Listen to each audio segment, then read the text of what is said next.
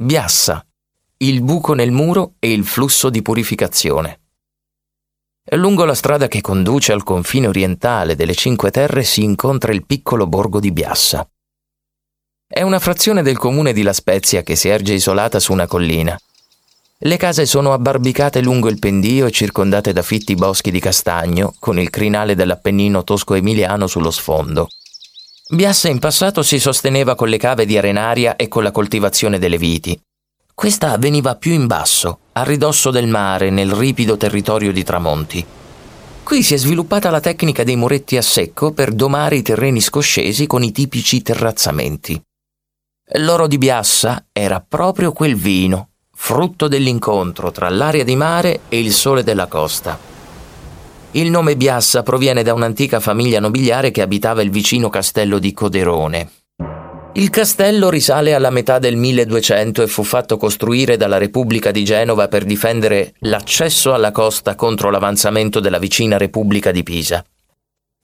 La rocca di Coderone si raggiunge facilmente dopo aver attraversato il borgo di Biassa percorrendo un sentiero che si inoltra nel bosco. L'edificio si trova su uno sperone di roccia compreso tra due torrenti, il canale dei forestieri e il canale del diavolo. La sua pianta è quadrata e questo fa supporre un legame originario con le confraternite di muratori che erano legate ai templari.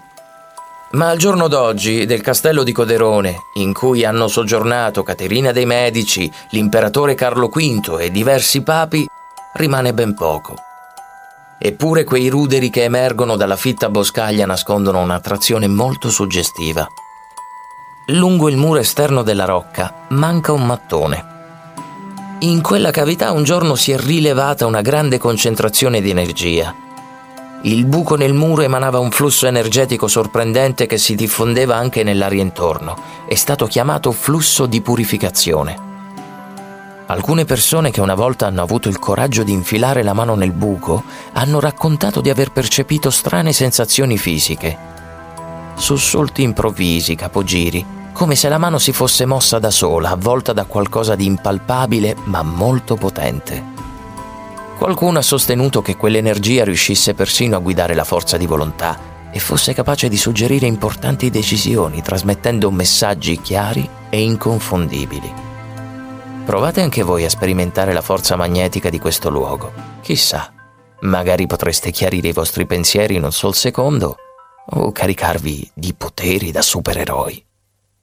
Provate e ricordate, non tenete il segreto solo per voi, ma raccontate a tutti cosa vi è successo dopo aver infilato la mano nella cavità del castello di Coderone.